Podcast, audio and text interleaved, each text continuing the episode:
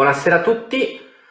Stasera ciao Fabio, vedo Fabio Facchini, vedo Francesco Ciconte e adesso dovrebbe comparire anche Simone Fogliata. Eccoli.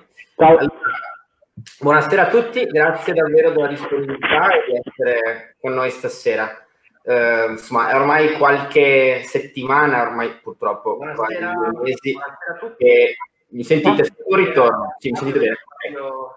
Che, che, stiamo dedicando queste dirette a vari temi. Siamo partiti uh, all'inizio dedicandola proprio all'emergenza Covid dal punto di vista dell'emergenza sanitaria, dal punto di vista degli ospedali, di come il territorio stava reagendo. Negli ultimi giorni, negli ultimi dieci giorni, invece la stiamo dedicando ai mondi che più stanno sentendo l'impatto di questa emergenza, sia in questo momento di questi ormai appunto quasi due mesi di lockdown, sia che probabilmente saranno costretti a, ad adeguarsi, a trovare dei modi di convivere con il virus nei prossimi mesi. Stasera, dopo che abbiamo parlato del mondo della ristorazione, ancora la settimana scorsa, perché con ristoranti, bar, locali eh, e con il mondo, diciamo così, della cultura, del soft entertainment, per cui teatri, musei e cinema qualche giorno fa, stasera con il mondo dell'intrattenimento approfondiamo eh, un aspetto di un mondo che spesso viene associato, come è naturale per chi come me eh, non, non, lo fa di lavoro, al divertimento del libro, ma che rappresenta un pezzo importante, un pezzo cruciale dell'economia italiana. Ci sono tante stime perché è un, è un mondo con tantissime partite IVA, ma c'è chi lo valuta attorno ai 4 miliardi di euro, un po' meno chi addirittura attorno ai 6-7, ci sono decine di migliaia di persone impiegate direttamente in questo settore, centinaia di migliaia che ci girano intorno come indotto, per cui per tantissimi è lavoro. E quindi non è un mondo che si può considerare di serie B, ma è un mondo di cui si è parlato poco in questi mesi, per cui secondo noi era fondamentale per quello che possiamo fare accendere un riflettore su queste realtà e ragionare con loro sull'impatto che hanno avuto questi mesi, ma soprattutto su, sul tempo che abbiamo davanti, cioè su che cosa serve per mettere nelle condizioni locali, eh, da, locali da concerto, discoteche, club, eh, organizzatori di eventi, mettere nelle condizioni di appunto fare il loro lavoro convivendo con, con il virus e con la situazione che certamente almeno per qualche altro mese ci porteremo con noi. Nella prima parte abbiamo con noi Fabio Facchini, che insomma è, è noto ai, ai, Vicentini, molto noto ai Vicentini, per Villa Bonin, perché è presidente provinciale del sindacato, anzi dell'associazione di categoria che tiene insieme i, i, i locali e il da ballo. Abbiamo Simone Fogliata per Hall e Anfiteatro del Venda e Francesco Cicconte per il Nord-Est. Quindi mh, abbiamo tre esponenti importanti in questo mondo, sia appunto in chiave più vicentina, andiamo fuori dai confini della provincia, ma in realtà parliamo di locali e, e di luoghi che attraggono persone perlomeno sul fronte della, della, nostra regione. Quindi partirei in ordine orario, per cui da, da Fabio. Fabio, ciao, grazie della disponibilità. Ciao Giacomo. Proprio tanto lunga l'introduzione l'hai, l'hai, sentita, volevamo sentire la tua voce su, su questi temi. Ma I temi sono tanti e sono, e sono, vasti perché comunque in questi ultimi due mesi, due mesi e mezzo oramai da una semplice influenza che era ci siamo resi conto di cosa in realtà era il coronavirus, cos'è in realtà il coronavirus.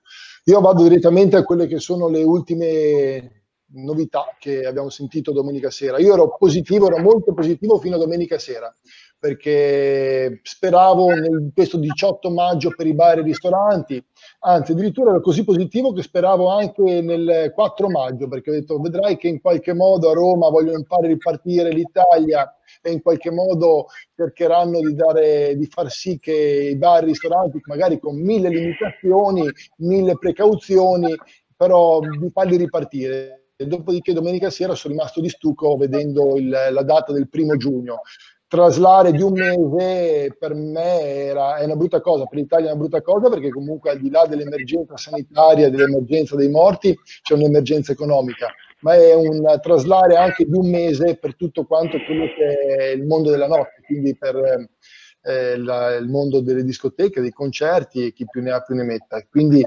abbiamo spostato anche quella che potrebbe essere la nostra eventuale apertura dell'ennesimo mese.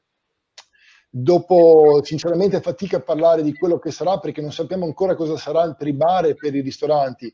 In questi giorni ci hanno contattato proprio ieri a livello sindacato italiano locali da ballo. Siamo stati contattati dalla task force di, di Colau per riuscire a far parte di questo tavolo di, di dibattimento per quanto sarà le disposizioni che anche noi vorremmo adottare in futuro eh, come discoteche il mio pensiero è stato che visto che questa task force è stata, eh, è stata costituita un mese, un mese e mezzo fa, che si siano concentrati su industria e sulle aziende da, da far riaprire, quindi sul tessuto economico dell'immediato, mentre invece i locali pubblici vengono presi in mano in questo momento per dare, per dare tempo, insomma, in questo mese di capire quella che sarà la fase di transizione, fase 2 dei locali pubblici. Io l'ultima cosa che mi sento di dire per poi passare la parola a te, le tue domande e ai miei colleghi, è che io ce l'ho soltanto molto con tutte quante quelle persone che dicono che fino a che non si troverà un vaccino o una cura eh, il mondo sociale della socialità dovrà venire meno. Ecco, io non sono per niente d'accordo su questo. Io quando parlo di socialità non parlo soltanto del nostro mondo, ma parlo del mondo a 360 gradi. Non sono d'accordo per il semplice fatto che altrimenti se non troviamo cure, se non troviamo vaccini a settembre-ottobre, se non si trovano cure, siamo da capo per un'eventuale ondata 2 se l'anno prossimo arriverà un SARS-4, un Covid-25, Oppure a malincuore le prime due persone che muoiono a, nelle Marche per una morte sospetta, cosa facciamo? Chiudiamo ogni volta tutta quanta l'Italia? Quindi eh, la mia paura è, è una, una paura reale basata sul fatto che dovremo imparare e trovare dei modi efficaci con cui convivere con questo virus che si chiama coronavirus e i virus che abbiamo visto che questo mondo eh, ci ci po- potrà mettere eh, di fronte negli anni a venire. E quindi eh, abbiamo, siamo tutti quanti consapevoli che se uno starnutisce in Indonesia, dopo 12 ore di volo potrebbe arrivare eh, il raffreddore anche in Europa. Bene, per fare questo io credo che non, eh, la soluzione sì, nell'immediato sia rimanere in casa perché nessuno era preparato e su questo siamo d'accordo. Però in un futuro dovremo trovare dei protocolli che siano stabili e che diano la possibilità di poter vivere socializzando. Mio, a mio parere ci sono due cose di cui dovremmo tutti quanti abituarci, le famose mascherine, quindi le mascherine più o meno belle, più o meno griffate, più o meno semplici, però la mascherina dovrà far parte del nostro immediato, ma soprattutto io non capisco perché l'Italia è sempre quella dove cose ma dove non si rendono obbligatorie perché ci sono sempre mille comitati del no quello che possa essere un'eventuale applicazione un eventuale telefonino. Cioè, noi abbiamo la possibilità di usare la tecnologia e di renderla obbligatoria, perché a meno che uno non viva in un eremo in montagna a 3000 metri e che viva di quello che gli dà la natura e suoi, il suo bestiame, ma chiunque è obbligato quando esce di casa al giorno d'oggi a vivere a livello sociale, che sia il supermercato, che sia il panificio o che sia il bar o la discoteca, andando nelle cose sempre più grandi e quindi siamo obbligati a far sì che tutti quanti abbiamo questa app. Poi dopo privacy, non privacy, si aprono mille dibattiti, ma è una cosa momentanea, sei mesi, otto mesi, 12 mesi, si vive un'emergenza. Ecco, per affrontare questa emergenza abbiamo un'app che, grazie a Dio, al giorno d'oggi facciamo tutti questi benedetti telefonini, allora utilizziamoli al 100% e utilizziamoli probabilmente, finalmente, per una cosa che possa avere un'utilità sociale a 60 gradi. Chiedo scusa se ho usato troppo tempo. No, no, figurati, anzi Fabio, io su un punto sono d'accordissimo, anzi, tutto il tuo ragionamento, in particolare ce n'è uno che secondo me va sottolineato perché sarà decisivo per i mesi che abbiamo davanti ed è che è necessario trovare un, un, uno, un protocollo, ce ne vorranno 100 su, su 100 categorie in modi diversi per convivere con il virus, perché noi abbiamo due possibilità, una è che si trovi una cura, che vuol dire uno si ammala e lo curiamo ex post, l'altra è che si trovi un vaccino e quindi diciamo così preveniamo. In entrambi i casi ci vorranno tanti mesi, perché anche se il vaccino venisse scoperto domani, i tempi di produzione e distribuzione di un vaccino sono lunghissimi, anche perché qui si tratta di distribuire vaccini tendenzialmente in tutto il mondo. Quindi che noi pensiamo che la soluzione sia stiamo chiusi e poi vedremo, evidentemente non tiene né dal punto economico, dal punto di vista sociale, dal punto di vista della convivenza, del fatto di poter stare insieme. Quindi io su questo sono d'accordo ed è uno dei messaggi che vorrei che uscisse oggi. Scusatemi l'inciso. Simone. Sì, ciao a tutti. Eh, io mi occupo più che altro di, invece di, cioè invece, mi occupo più che altro di concerti, quindi di musica eh, dal vivo, di organizzazione quindi di, di eventi e concerti legati a una fruizione che è un po' diversa rispetto a quella delle, delle discoteche o dei locali da ballo, in quanto diciamo nel nostro mondo c'è, c'è un palco e c'è eh, un, un, pubblico che solitamente è tutto rivolto verso so, verso quello che sta succedendo sul, su un palco. E, mh, anche noi, come, eh, come, diceva Fabio, siamo fermi dal 23 di febbraio, quindi sono passati più di due mesi. Non credo sia questa la sede per parlare di, insomma, di come siamo stati non trattati e non trattati fino a questo momento, nel senso che ha già detto tutto Fabio, eh, ancora ad oggi non, è, non abbiamo alcuna, alcun orizzonte temporale che, eh, che, è una cosa tutta italiana in questo momento, perché eh, in, insomma, tutta non lo so, magari in Paraguay eh, è uguale, però diciamo, guardando a, a, alla Francia, alla Spagna, alla Germania, al Belgio, all'Olanda, eh, che insomma sono le nazioni che in Europa eh, fanno il mercato, eh, all'Inghilterra, che sono le nazioni che in, in, Europa fanno il mercato della musica dal vivo, perché poi noi siamo sicuramente eh, un mercato meno, eh, meno interessante, meno, insomma, me, meno, meno grande. Lì le cose sono abbastanza chiare. I governi hanno detto fino al 31 agosto, 30 settembre non si, non si, potranno fare eventi con più di 5.000, 1.000, 2.000, eh, 10.000 persone e piano piano eh, si va a capire invece come eh, normare tutto quello che sta sotto quella, quel numero. Perché in, in Italia eh, tutta la discussione del mondo dei concerti, ogni volta che vediamo anche un articolo online, c'è il megapalco eh, da, da, da stadio e decine di migliaia di persone eh, fotografate fronte palco, che sicuramente è l'immagine che più fa eh, impatto, ma poi se andiamo a vedere com'è il mercato del, del, del live in Italia, eh, è fatto soprattutto di eh, eventi e concerti fatti in teatri e in eh, club, eh, al massimo da mille persone, ma spesso stiamo parlando di 200, 300, 500, 100 persone. Quindi eh, col fatto che tutta la discussione sia un po' spostata sul facciamo i drive-in, no, facciamo... Eh, stiamo secondo me perdendo un po' eh, di vista quello che può essere una, una soluzione eh, immediata o comunque nell'immediato che potrebbe essere quello che, che può salvare l'estate eh, mo- non tanto per noi organizzatori perché eh, evidentemente i margini eh, con, con, con, i numeri piccoli non possono essere eh, interessanti dal punto di vista diciamo, imprenditoriale, però almeno dà la possibilità agli addetti ai lavori, ai musicisti, ai tecnici, a chi ruota attorno al mondo del, dello spettacolo, le agenzie di, eh, che si occupano di sicurezza e tutta un'altra serie di operatori, baristi, gente che sta in biglietteria, di eh, poter lavorare, perché in questo momento queste figure sono totalmente ferme da eh, più di due mesi, quindi da più di due mesi non, non, non hanno fatto una giornata di, di lavoro. Eh, quindi una proposta che io mi sono permesso di, di,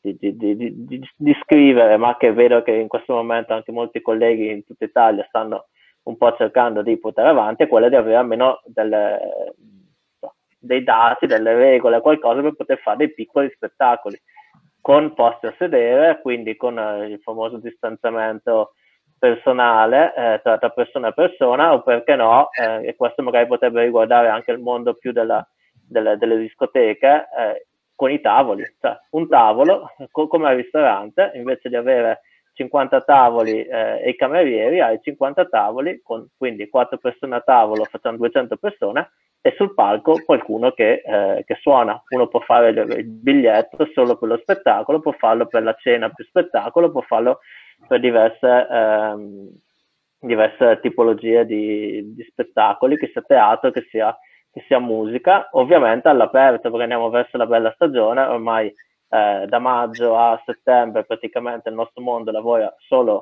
ed esclusivamente all'aperto, quindi eh, insomma, eh, sotto le 200 persone non intervengono nemmeno le commissioni di pubblico spettacolo, quindi è una soluzione anche abbastanza snella che potrebbe dare da lavorare a centinaia di, di persone, non a tutti evidentemente, i guadagni saranno quelli che saranno, però almeno eh, ci si muove. Tutto qua. Grazie Simone. Francesco.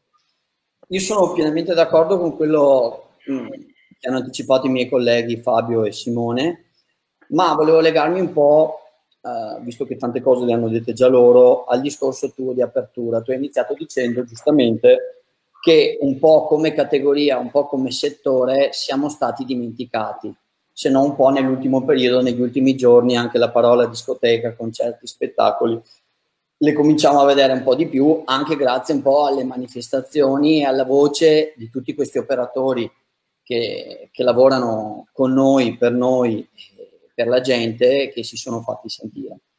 E appunto per questo io volevo legarmi al fatto che un po' la, la nostra frustrazione è anche quella a volte di non essere identificati come parte dell'industria economica del nostro paese, quando in realtà lo siamo.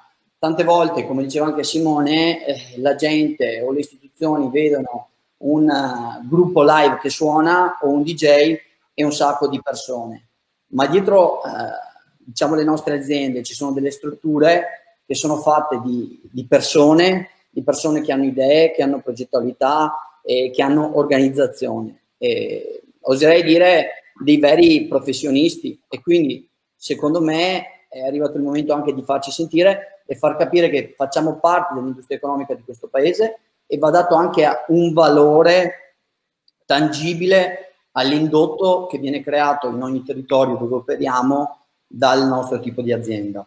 Mi sono permesso di fare, perché tante volte quando facciamo queste discussioni, ovviamente ognuno ha il suo lavoro, ognuno sa come funziona il suo lavoro, ma magari tanta gente a casa che vede, vede, come ha detto Simone, migliaia di persone e quelli che cantano sul palco. Mentre io vorrei un po' citare, fare un'analisi, proprio entrando sul concreto, terra a terra, delle persone che vengono impiegate. Mi hai invitato eh, qui come esponente del Nord-Est, parlando proprio di numeri eh, pratici. Eh, il Nord-Est è aperto quattro servizi a settimana. Il servizio di punta del Nord-Est, come immagino un po' in tutti i locali, le discoteche italiane, è il sabato. Su questi, su questi numeri che vi sto dando mh, si, si, potrà legare anche Fabio, confermando la stessa cosa per Villa Boni, e magari anzi dopo lui potrà farci un discorso più esteso perché essendo presidente del SILB ha anche tutti i dati un po' confrontandosi con gli altri presidenti italiani. Io eh, faccio un esempio e vi faccio un esempio di un sabato al nord-est di tutti i lavoratori diretti che lavorano in serata, ma anche di tutto quello che c'è dietro, appunto per far capire questo indotto di cui noi parliamo a cosa si riferisce. Come dicevo, mi sono permesso di fare una lista. In un sabato sera operativamente girano all'interno di, di un locale queste categorie di persone che adesso vi elenco. Un responsabile tecnico, che spesso è il manutentore o il custode del locale, che sta tutta la settimana al locale, prepara e durante la serata è eh, subito pronto per qualsiasi tipo di guasto perché conosce la struttura. Ti parlo ad esempio di una struttura come quella che gestisco io o quella che gestisce Fabio, che spesso hanno più sale quindi hanno un sacco di tecnicismi e automazioni che vanno controllate da persone competenti. C'è un direttore artistico circa in tutti i locali discoteche grandi come le nostre. Ad esempio noi al nord-est abbiamo 5 donne delle pulizie assunte a tempo indeterminato perché facendo 4 servizi e avendo 5 sale che sono grandi quasi come 5 locali, abbiamo bisogno di queste persone che siano lì praticamente tutti i giorni. Abbiamo 3-4 parcheggiatori, abbiamo uno o più live jockey avendo più sale, uno o più VJ, dai 12 ai 15 baristi a seconda del servizio dell'affluenza, dai 12 ai 15 addetti alla sicurezza, che ricordiamo sono persone qualificate, persone che oggi studiano e devono avere un patentino per esercitare quella professione. Infatti paghiamo delle agenzie per questo. Abbiamo dei 3-4 pizzaioli avendo la ristorazione, due cuochi, quattro cassieri, quattro o più guardarobieri, due ingressisti, dei responsabili di sala, perché ad esempio al nord-est abbiamo cinque sale che fanno cinque cose contempora- contemporaneamente diverse e quindi ci vuole sempre un, una sorta di responsabile che leghi il lato artistico a quello tecnico e a quello del personale che opera in quella sala. Abbiamo dai 6 ai 10 animatori ballerini, ma anche tante volte, se lo può confermare Fabio, in certi format molti di più. Abbiamo sempre una band live dai 4 agli 8 componenti, e senza voler lasciare da parte che sono anche loro a libro paga, chi più, chi meno, abbiamo dai 100 ai 150, io parlo di una struttura grande, ad esempio al sabato, nel pieno vigore come la mia, promoter, dove in questi identifico i vari organizzatori che organizzano gli spettacoli nelle varie sale e le varie persone che invece lavorano per il locale e ci danno una mano a promuoverlo e che quindi sono dei consulenti esterni. Se fai un rapido conto, stiamo parlando di un sabato, senza lasciare ovviamente gli altri giorni sfortunatamente non, non vengono adoperati tutte queste, queste porte, però il venerdì è un altro buon servizio, la domenica e il giovedì si riduce tutto a due decimi di questo personale, però comunque diamo lavoro quattro giorni a settimana continuativamente a determinati tipi di persone eh, a chiamata, ma anche tanti che hanno un contratto a tempo indeterminato. Quindi parliamo di 200-250 persone che ruotano per la costruzione di uno spettacolo. Ma non è finita qui non è finita qui perché io andrei a identificare che non ho citato, perché altrimenti si arrabbiano, tutti quei lavoratori che io li chiamo back office, dietro le quinte. E anche qui ho fatto una lista. Fabio, se me ne dimentico qualcuno, aggiungilo che non vorrei che ci maledicesse, ma gli uffici e le agenzie di marketing, cioè ad esempio chi ha un dipendente interno o più dipendenti, chi si appoggia a un'agenzia esterna, con chi fa grafica, chi fa advertising, chi fa video, chi fa copywriting, e in serata non ho citato per dirti i fotografi. Al nord-est ne abbiamo due ogni sabato.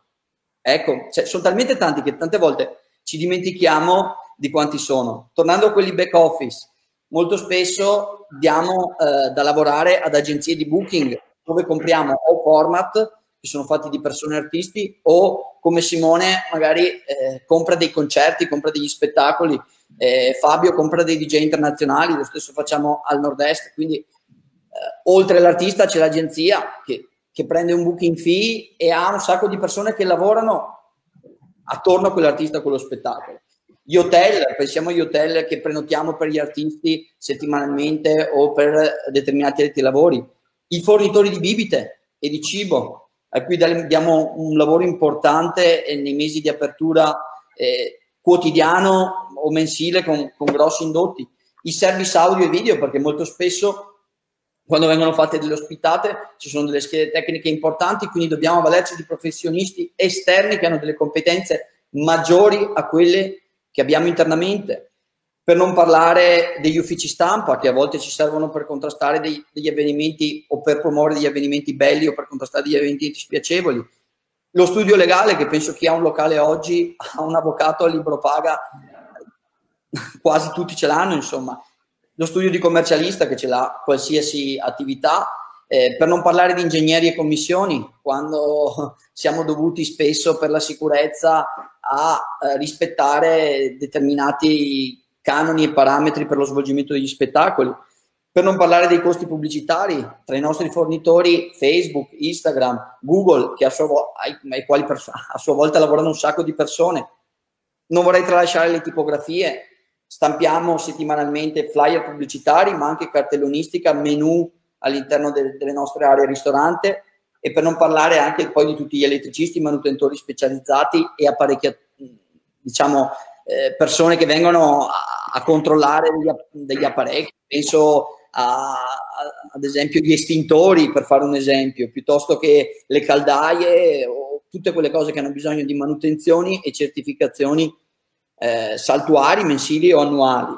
E oltretutto c'è poi un indotto che creiamo, che non viene calcolato quando un sacco di persone si muovono e si spostano per andare a Vicenza, Villa Bonina, al nord-est o all'Oll, a Padova, da Simone, si muovono, consumano, quindi indotto a bar, ristoranti, hotel, perché molto spesso tutti noi qui abbiamo fatto dei bei eventi che hanno portato gente da fuori, quindi abbiamo fatto lavorare anche i nostri hotel a Vicenza o a Padova, negozi di abbigliamento, spesso, come dicevo, nel nostro mondo eh, operano persone che hanno spiccate qualità eh, di inventiva, eccetera, quindi coinvolgiamo anche attività all'interno delle nostre, altre attività, eh, con progetti speciali e attività appunto parallele. E lo stesso i mezzi di trasporto, treni, aerei, e chi più ne ha più ne mette. Io spero di essere nella mia praticità, aver fatto capire, cioè ci abbiamo messo forse dieci minuti e avrò sicuramente dimenticato qualcuno, però eh, mi sembra che un po' di persone direttamente e indirettamente le facciamo lavorare, quindi forse facciamo parte anche noi di questa industria economica. Allora, Cico è stato, si è preso un po' di tempo, ma non l'ho interrotto. Eh, no, no, no, non l'ho interrotto perché ha fatto un servizio, secondo me, molto utile. Nel senso che io mentre parlava sorridevo, un po' perché ascoltavo lui e un po' perché leggevo un commento eh, di, di, Alessandro che diceva tutto giusto Francesco non lo capiranno mai da oltre vent'anni si tratta di spiegare agli amministratori che il mondo della notte, i concetti di altri disco sono un lavoro e non un divertimento a tempo libero. Sorridevo perché insomma come non, non, so magari non tutti di voi sanno Fabio di sicuro io ho un, fatto un'esperienza in città da amministratore e la mia prima fatica era spiegare agli altri che non era un gioco cioè che me, mettere investire dei quattrini dare dei permessi, pensare che quella cosa lì fosse importante per la città, non era per far divertire, anche, perché era una roba bella, per far divertire le persone e regalare una bella serata, ma era anche un modo per far girare un'economia, per far funzionare delle aziende. Quindi questa è la prima fatica e, per tornare a quello che dicevate voi, questa fatica a farsi riconoscere si è vista tutta in questi due mesi, cioè in cui prima di questo mondo qua sono venuti altri 100 mondi e poi si è cominciato a parlare di questo. Ed era anche per questo che ci tenevo a fare que- questa cosa stasera. Visto che Cico si è preso un tempo più lungo, chiedo a Fabio e a Simone una seconda battuta rapida. Tantissime domande ovviamente sono su che cosa ci aspetta nei prossimi mesi, non tanto sull'arte divinatoria di fare una previsione, perché probabilmente non lo sa neanche il governo in questo momento, è difficile che lo sappiate voi, eh, però vi faccio un esempio molto concreto che è questo.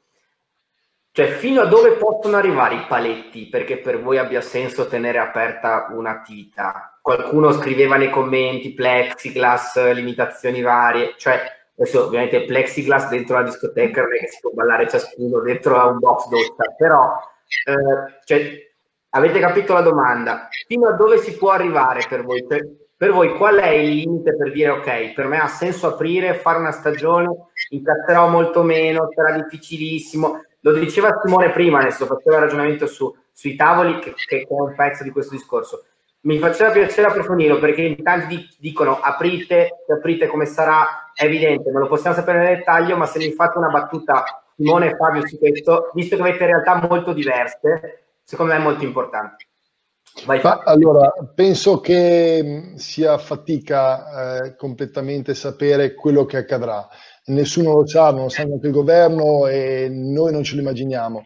Come ti ho detto prima, mh, noi stiamo pensando e stiamo ragionando e lavoreremo con il governo e quest- tutte queste task force per riaprire come discoteche, come luoghi di aggregazione. Dopodiché, se qualche mio collega vorrà, vorrà riaprire come bar, come ristorante, potrà farlo e quindi eh, sottostando a tutte le prescrizioni che eh, tutti quanti i prossimi DCPM daranno e, e dovranno essere attuate ma io devo ragionare a far sì che prima o poi si torni a fare aggregazione, perché come abbiamo detto prima, e lo risottolineo, la discoteca ha una funzione sociale e mai come in questo periodo ce ne siamo accorti. Ma io giusto chiudo perché ho visto che i tempi sono, sono stati già utilizzati tutti. Chiudo pensando a quello che accadrà da qui a poco. E quello che accadrà è molto semplice. Noi siamo dei popoli, un popolo latino, gli italiani, gli spagnoli, un popolo che sta in casa poco.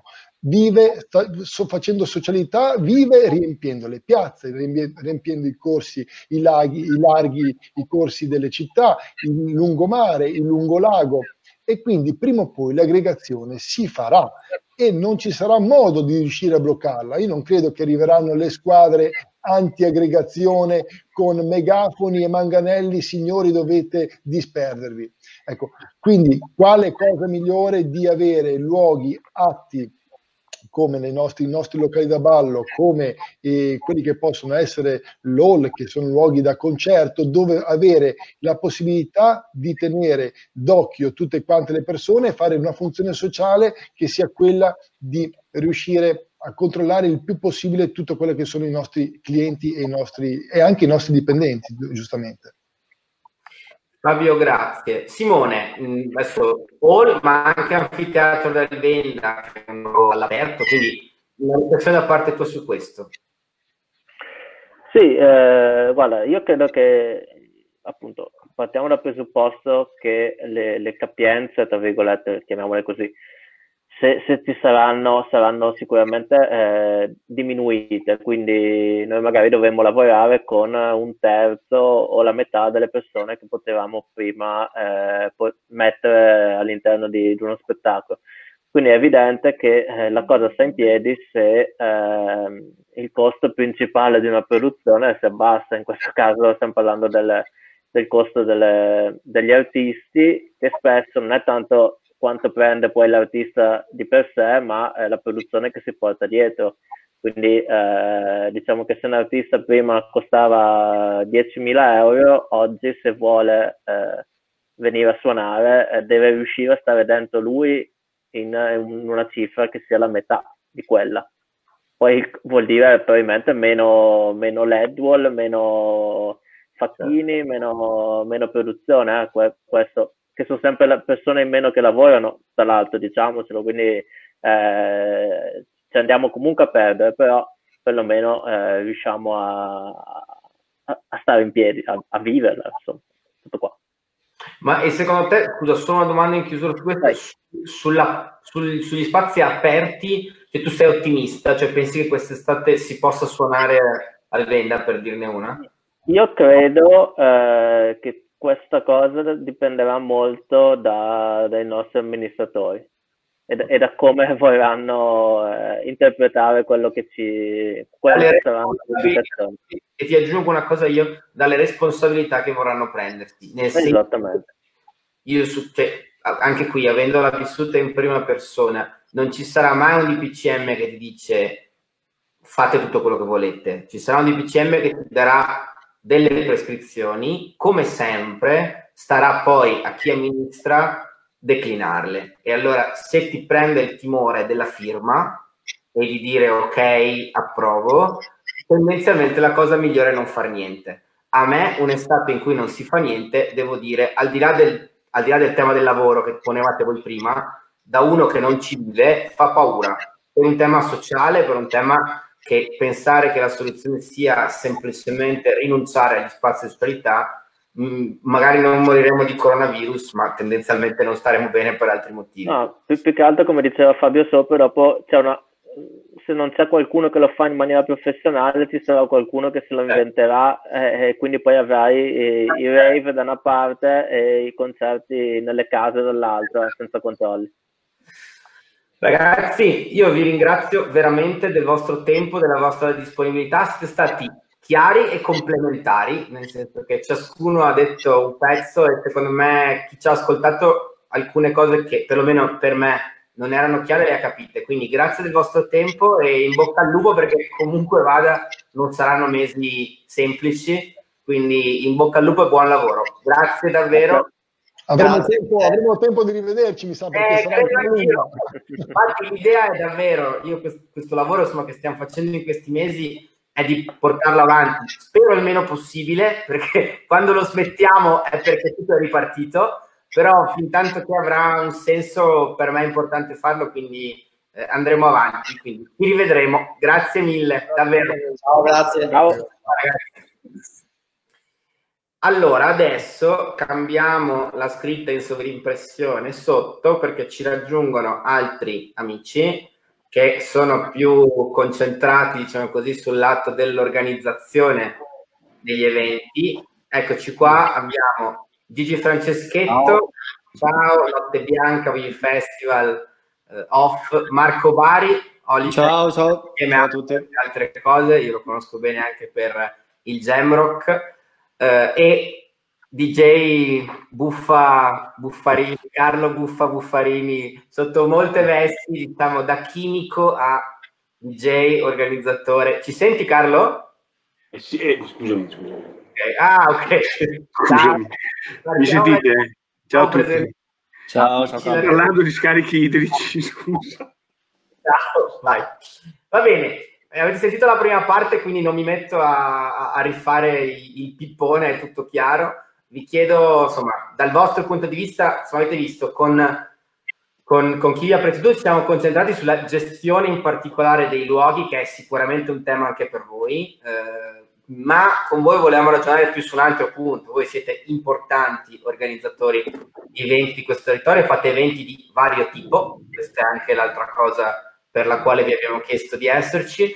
Ci interessa capire sicuramente come prima l'impatto ma le prospettive, per cui Gigi Franceschetto e poi come prima in senso orario andiamo da Marco Bari e da Buffa. Vale lo stesso discorso di prima. Se fate un primo intervento breve eh, ne facciamo un secondo, se no prendetevi più tempo e ne fate uno solo. Gigi, vai. Eccomi qua. Allora, intanto ti ringrazio per l'invito, ma soprattutto per aver scelto di trattare questo tema. Eh, in questo periodo si sente parlare di un sacco di settori, però molto spesso troppo poco di quello che ci riguarda, secondo me. Tu sai che noi nel momento siamo specializzati su fare grandi eventi nelle piazze, nelle città, ma abbiamo anche organizzato eventi in fiera e seppur in forma ridotta noi comunque continuiamo a collaborare con dei locali, quindi abbiamo una visione penso abbastanza a 360 gradi di quella che è la situazione economica che è palese che è abbastanza drammatica da, da quel punto di vista lì. Ovviamente sottoscrivo tutto quello che hanno detto i miei colleghi prima, eh, ovviamente dietro queste strutture, dietro queste aziende che, che, fanno impresa sul mondo dell'intrattenimento c'è un indotto economico enorme, sia per quanto riguarda per i locali, ma sia per quanto riguarda l'organizzazione di, di eventi come può essere ad esempio una notte bianca. Eh, se prendiamo esempio sulla notte bianca di Vicenza, ma potrebbe essere anche quella di Montecchio, che più o meno si equivale come, come grandezza, eh, noi ospitiamo in un weekend circa 50-60 mila persone che accogliamo nelle nostre piazze, nelle nostre città e diamo lavoro a oltre 500 persone tra volontari e, e operatori addetti ai lavori ovviamente eh, retribuiti. E abbiamo circa 60 aziende fornitrici di vari servizi tra i più disparati a cui diamo lavoro, e, ma oltre al, all'indotto economico e al denaro messo in circolo da quella che è la semplice organizzazione dell'evento, avevamo calcolato con le associazioni di categoria che l'indotto economico indiretto che porta a un evento del genere superava i 500 mila euro in un weekend tra incassi di bar, ristoranti, eh, venditori ambulanti, parcheggi, negozi aperti, mh, visite guidate, hotel coinvolti, via dicendo. E, provate a pensare eh, quanti eventi di questo genere ci sono, tanti sono più piccoli, qualcuno anche più grande, in tutta Italia da aprile a settembre-ottobre, quindi è chiaro che il danno economico è enorme ed è inquantificabile eh, a mio modo di vedere. Mm, tra l'altro, eh, una cosa che ci tengo a dire, che secondo me se ne parla, non ne ho quasi mai sentito parlare, il mondo dell'intrattenimento non è solo discoteche, locali notturni, ehm, eventi in piazza, concerti, ma sono anche altre cose, può essere un evento culturale, anche quella forma di intrattenimento, ma una sagra, una festa paesana, una sagra del quartiere, eh, un evento teatrale. E, ehm, a questo proposito, secondo me va sottolineato che c'è un mondo che va al di là delle classiche aziende come le nostre che organizzano eventi o che hanno locali, che è tutto il mondo del terzo settore, eh, in cui ci sono migliaia di associazioni culturali, pro loco e via dicendo, che organizzano migliaia di sagre, di feste paesane in tutta Italia e che già erano messe a dura prova prima perché comunque il mondo dell'intrattenimento in generale eh, ha un prof- una profonda crisi già da qualche anno, un po' per una contrazione del mercato e un po' perché comunque i costi di gestione e di organizzazione sono aumentati esponenzialmente, soprattutto per uh, le disposizioni di sicurezza che, che ci vengono richieste e, e, soprattutto anche per l'aumento della responsabilità che ha un imprenditore, un organizzatore nei confronti uh, delle, delle pers- della sicurezza delle persone che ospita. Per questi motivi tu- tutti questi enti qua uh, qualcuno si era già tirato indietro negli anni e secondo me il rischio è che questa sia una mazzata che li faccia scomparire quasi tutti. E secondo me è un gran peccato perché assieme a loro scomparirebbe comunque una delle tradizioni culturali un po' del, dell'Italia. E vorrei dire anche che questi enti operano tutti no profit, fanno tutti volontariato e molte volte se ci sono dei ricavi eh, sono ricavi che vengono dati in beneficenza eh, più o meno sempre per attività eh, relative alla comunità del paese, diciamo. E questa è una cosa di cui non ho mai sentito parlare in questo periodo in cui si parla di questo settore, che secondo me è molto importante. Tra l'altro, eh, chi fa impresa in questo settore qua, secondo me rispetto a molti altri lavori c'è una componente, eh, diciamo, emotiva, passionale molto più alta rispetto a tanti altri lavori. Chi fa questo lavoro lo ha scelto perché gli piace fare, farlo ovviamente per sposare una causa, ma a fronte di rischi economici eh, molto, molto importanti e eh, a fronte di una responsabilità, come dicevo prima, legale o insomma nei confronti della, della clientela, molte volte troppo, cioè, più grande di noi. E quindi a maggior ragione, mh, secondo me, dobbiamo essere molto più ascoltati e ci deve essere portato molto più rispetto dagli enti competenti rispetto a quello che, che secondo me riceviamo.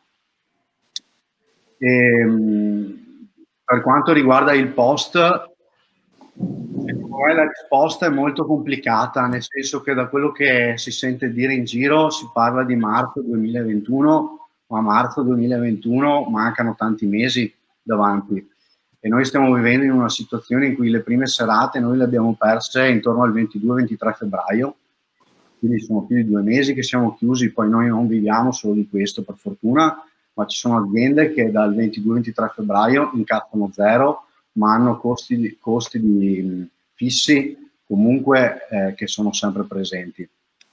Quindi secondo me va affrontato intanto il presente eh, più che capire il futuro. Eh, il presente secondo me è, è, è, mi allaccio a quello che diceva Fabio Facchini prima, è che secondo me nel momento in cui uh, le misure vengono leggermente allentate per quanto riguarda la, la limitazione della, della, libertà personale di movimento, uh, diciamo questa dom- la domanda di consumo, di divertimento che ci sarà soprattutto nelle generazioni più giovani, parlo degli under 30, under 25, non sarà sicuramente cessata, ma anzi sarà molto più dirompente di prima e quindi se non c'è possibilità di, di aggregazione, io non so prevedere cosa succederà nello specifico, ma comunque i ragazzi cercheranno di, eh, delle forme di aggregazione alternative, non so quali siano, ma posso presupporre che ci saranno parti abusivi in qualche casa, in qualche campo, in, uh, da, da, qualche parte sicuramente. E qui entra in gioco, secondo me, la funzione fondamentale di quelli che sono i nostri locali, le nostre strutture, gli eventi organizzati comunque da persone, da imprese con alta professionalità e eh, con disposizioni di sicurezza ass- eh, assolutamente con standard, secondo me, tra i più alti in Europa. E quindi per come la vedo io è molto meglio sapere già da subito, cioè già da tra un mese, non a marzo 2021, che i nostri ragazzi vanno in un locale o vanno in una struttura dove ti misurano la temperatura all'ingresso, eh, dove sei controllato da un servizio d'ordine, eh, dove più o meno puoi verificare con chi sono, con chi vanno, eh, piuttosto che sapere che sono in giro, non si sa con chi entrano in contatto, cosa stanno facendo e via dicendo. E poi mh, io mi pongo anche un dubbio, eh, che è quello che, per quello che sento dire in giro, che leggo, eh, comunque attività come le nostre che sono prevalentemente frequentate da un pubblico abbondantemente under 30, sono attività che sì, il rischio di contagio è molto alto perché c'è assembramento, ma il rischio di ammalarsi è molto più basso rispetto ad altre situazioni dove mm. c'è meno assembramento, ma il rischio è molto più alto perché l'età media è molto più alta. E quindi questo, nel senso, non ho una risposta, ma è, è un, dubbio, un dubbio che pongo. Per quanto riguarda il futuro, quello lontano, cioè secondo me eh, non, non, si avranno soluzioni a breve. Eh, di cose, di idee un po' campate in aria, secondo me se ne sentono tante, tipo quelle di andare ad ascoltare un concerto dal vivo dentro la macchina, boh, con i finestrini aperti o chiusi, eh, oppure di discoteche solo con tavoli distanziati tra di loro o capienze mh, ridotte. Secondo me sono un po' tutti palliativi eh, che lasciano il tempo che trovano, nel senso che eh, noi per fortuna o purtroppo, secondo i punti di vista, non vendiamo una cosa materiale, ma vendiamo divertimento, vendiamo emozioni. Uh, vendiamo emozioni attraverso la musica, attraverso uno spettacolo, attraverso l'interazione di un artista con il pubblico, attraverso varie forme. E non c'è streaming o smart working o diretta purtroppo che tenga quando c'è di mezzo una componente emotiva artistica. Quindi, eh, nel senso, se fare intrattenimento è di per sé assembramento, aggregazione sociale, se viene meno eh, l'assembramento, eh, viene meno lo scopo di quello che facciamo. Quindi, come la vedo io, cioè, se dobbiamo riaprire, fare un evento, una notte bianca, o un locale, un concerto, con invece che 5.000 persone, 1.000 distanziate a 3 metri con la mascherina, è meglio non aprire. Chiarissimo. E, e io personalmente non ci andrei a vedere un concerto dove vado con un amico, ma devo stare a 3 metri di distanza. Quindi per quanto riguarda chiudendo in velocità il futuro, eh, secondo me eh, cioè, la mia unica speranza è che quello che rende questo settore così fragile in questo momento è, spero sia quello che lo renderà ancora più unico in futuro quando sarà il momento di riaprire e, e si capisca veramente l'importanza di quello che facciamo. E, e soprattutto del valore civico-sociale che, che ha questo, questo settore perché se penso a una notte bianca eh, oltre alla, al piacere e alla soddisfazione di vedere la mia città o le mie piazze piene di gente che, che si diverte in serenità, eh, noi rispondiamo diciamo una sorta di domanda di aggregazione sociale che c'è nelle persone e mh, c'è proprio l'essenza che la, la, gente ha voglia di stare insieme, di, di, condividere qualcosa, di abbracciarsi, di essere vicina eh, di riappropriarsi anche di spazi cittadini, piazze eh, in un contesto diverso dal solito. È chiaro che cioè, queste strutture come la nostra, come tante altre, se devono partire nel 2021 eh, bisogna che qualcuno le sostenga, non tanto per il guadagno dell'imprenditore che cioè, ha un rischio di impresa, quindi può non avere nessun senso, quanto per mantenere dei costi fissi e mantenere le aziende pronte a ripartire quando sarà il momento e soprattutto mantenere quei centinaia di migliaia di posti di lavoro che, che vengono creati. Gigi, ti fermo, che andiamo, no, no, nel senso che non ti ho fermato perché il ragionamento secondo me era chiave ed era importante, nel senso che con te, come in realtà molto con, con Marco e con Buffa, abbiamo condiviso negli anni passati una battaglia per far capire che cosa vuol dire questo mondo alle amministrazioni pubbliche. E credo che den, come in tutte le crisi ci sia una grande opportunità in questo momento che finora non è stata colta, nel senso che il mondo dell'intrattenimento non è riuscito secondo me a far capire fino in fondo qual è il suo valore alle, alle istituzioni, ma temo che questa vicenda andrà avanti ancora per un po' e quindi quello spazio lì c'è e va colto fino in fondo. Quindi Marco. Giacomo, mi sentite? Sì, bene, Ciao. tu no? Eh, sì, sì. Ciao okay. a tutti. Ciao. Beh, come, come, puoi immaginare adesso il, il, settore è completamente fermo, no?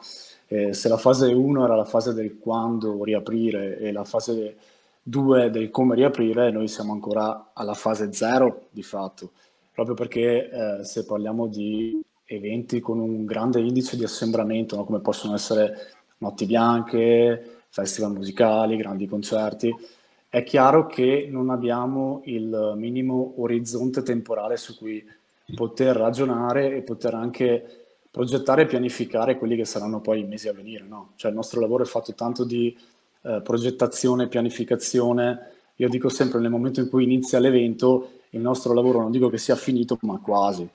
Eh, quindi diciamo ci troviamo in una situazione in cui eh, non abbiamo il minimo orizzonte temporale e mi rendo conto che il governo stesso faccia fatica a darcelo, proprio perché se parliamo di eventi di questo tipo con un assembramento molto alto, è chiaro che sono impensabili in questo momento. No? Eh, quindi diventa importante, secondo me, in una fase come questa, che il governo stesso predisponga delle misure di Uh, chiamale reddito di quarantena, chiamalo reddito di cittadinanza, chiam- di, non di cittadinanza, scusa, di, di emergenza, sì. chiamale come vuoi, ma che preveda degli strumenti no? per delle persone che in questo momento sono inoccupate e non per scelta propria, ma per un'imposizione governativa che ovviamente è legittima in questo momento. Però nel momento in cui tu togli alle persone la possibilità di lavorare, devi predisporre anche degli strumenti che consentano un po' a queste persone di far fronte a quelle che sono, sai, le, le spese fisse che ogni persona ha, quindi pagare l'affitto, pagare le bollette, tutte queste cose qua. Quindi io mi rendo conto della difficoltà che c'è anche di darci un orizzonte temporale, però nel contempo spero che ci siano appunto delle misure di, di emergenza che consentano un po' a tutte quelle figure che sono state elencate prima da Cico, da Simone, eh, e che sono tantissime che fanno parte appunto di una filiera del mondo dello spettacolo. Poi ti dico, io vorrei farti un ragionamento un po' diverso sul come ripartiremo, no? Cioè, ipotizzando un giorno X in cui avremo il via libera eh, ad tornare a proporre questi, questi grandi eventi, no? Io gli interrogativi che mi pongo sono sostanzialmente due. Il primo è di ordine eh, economico, no? Cioè, quante persone avranno ancora la possibilità economica di andare a investire in un settore che comunque riguarda il divertimento, se ci pensi, no? Quindi mi immagino che una persona andrà a vedere un concerto, andrà in discoteca, andrà in un festival, se avrà parallelamente la possibilità eh, di pagare l'affitto, l'università, le bollette, tutte queste cose qui. No? Quindi è importante capire, secondo me, in futuro anche eh, quanto inciderà questa pandemia sulle, sull'economia delle persone e quante persone ah, no, possono ancora... La possibilità di spendere. Cioè. Esatto, la possibilità proprio di spendere in un settore che eh, riguarda comunque il divertimento e il tempo libero. No? Eh, quindi questo è il primo interrogativo che mi pongo. Il secondo è di natura, se vuoi, eh, psicologica, mettiamo. Nel senso, eh, noi veniamo da settimane e verremo probabilmente in futuro da mesi in cui eh, ci hanno sottolineato l'importanza del distanziamento sociale, no? cioè lo stare distanti uno dagli altri per evitare il rischio di contagio. Io mi domando, queste persone, eh, quando avremo, arriverà il giorno X in cui noi avremo il via libera e potremo tornare a proporre grandi eventi, come si comporteranno di fronte a questi grandi eventi? A tal proposito c'è stato nelle settimane scorse un sondaggio importante che è stato fatto dal Miami Festival e da Rocket, che è una, una rivista, un media online che si occupa di musica, in cui eh, chiedevano, facevano tutta una serie di domande eh, su come sarà il mondo dello spettacolo nel post-Covid, no? che è un po' il tema che, che stiamo trattando oggi. Questo sondaggio ha analizzato un campione di 15.000 persone, quindi è un sondaggio abbastanza significativo. Chiedevano, facevano tutta una serie di domande che adesso non sto neanche qua a elencartele tutte, però la cosa più importante che è emersa è che c'è una spaccatura no, tra quello che sarà il futuro, ovvero una percentuale di persone pari a circa il 40% non sarebbe disposta a tornare a vivere situazioni di questo tipo con mascherine o con misure di distanziamento sociale. Proprio perché, come diceva Gigi, sai, sono situazioni che siamo abituati a, a, a viverci in maniera abbastanza libera, no? andare a un concerto, andare in discoteca, divertirci. Ipotizzarle così facciamo fatica. Certo. Di contro, invece, chiedevano anche, nel momento in cui questo giorno X arriverà e potremo tornare ad operare, eh, tu, utente, come ti comporteresti? Allora, c'è un 30% di persone che si tufferebbe a capofitto sotto palco, ma il restante 70% delle persone, eh, diciamo, subordina la partecipazione alla presenza di eh, misure di sicurezza, quindi vuoi che siano mascherine, vuoi che siano la presenza di un vaccino, un test di immunità. Cioè, questo ti fa capire che noi comunque vada, quando ripartiremo, eh, ripartiremo eh, secondo me zoppicando, perché non avremo lo stesso bacino d'utenza di prima. Vuoi perché c'è chi non vuole andare ai concerti con le mascherine, e vuoi perché c'è chi si sentirà a disagio ad andare in una situazione in cui c'è un forte assembramento di persone. Quindi, sai, i dubbi sono, sono tanti e spero insomma che eh, di tornare presto a, ad operare e a capire anche quelli che saranno le, le, i comportamenti futuri delle persone che, che verranno agli spettacoli e ai concerti.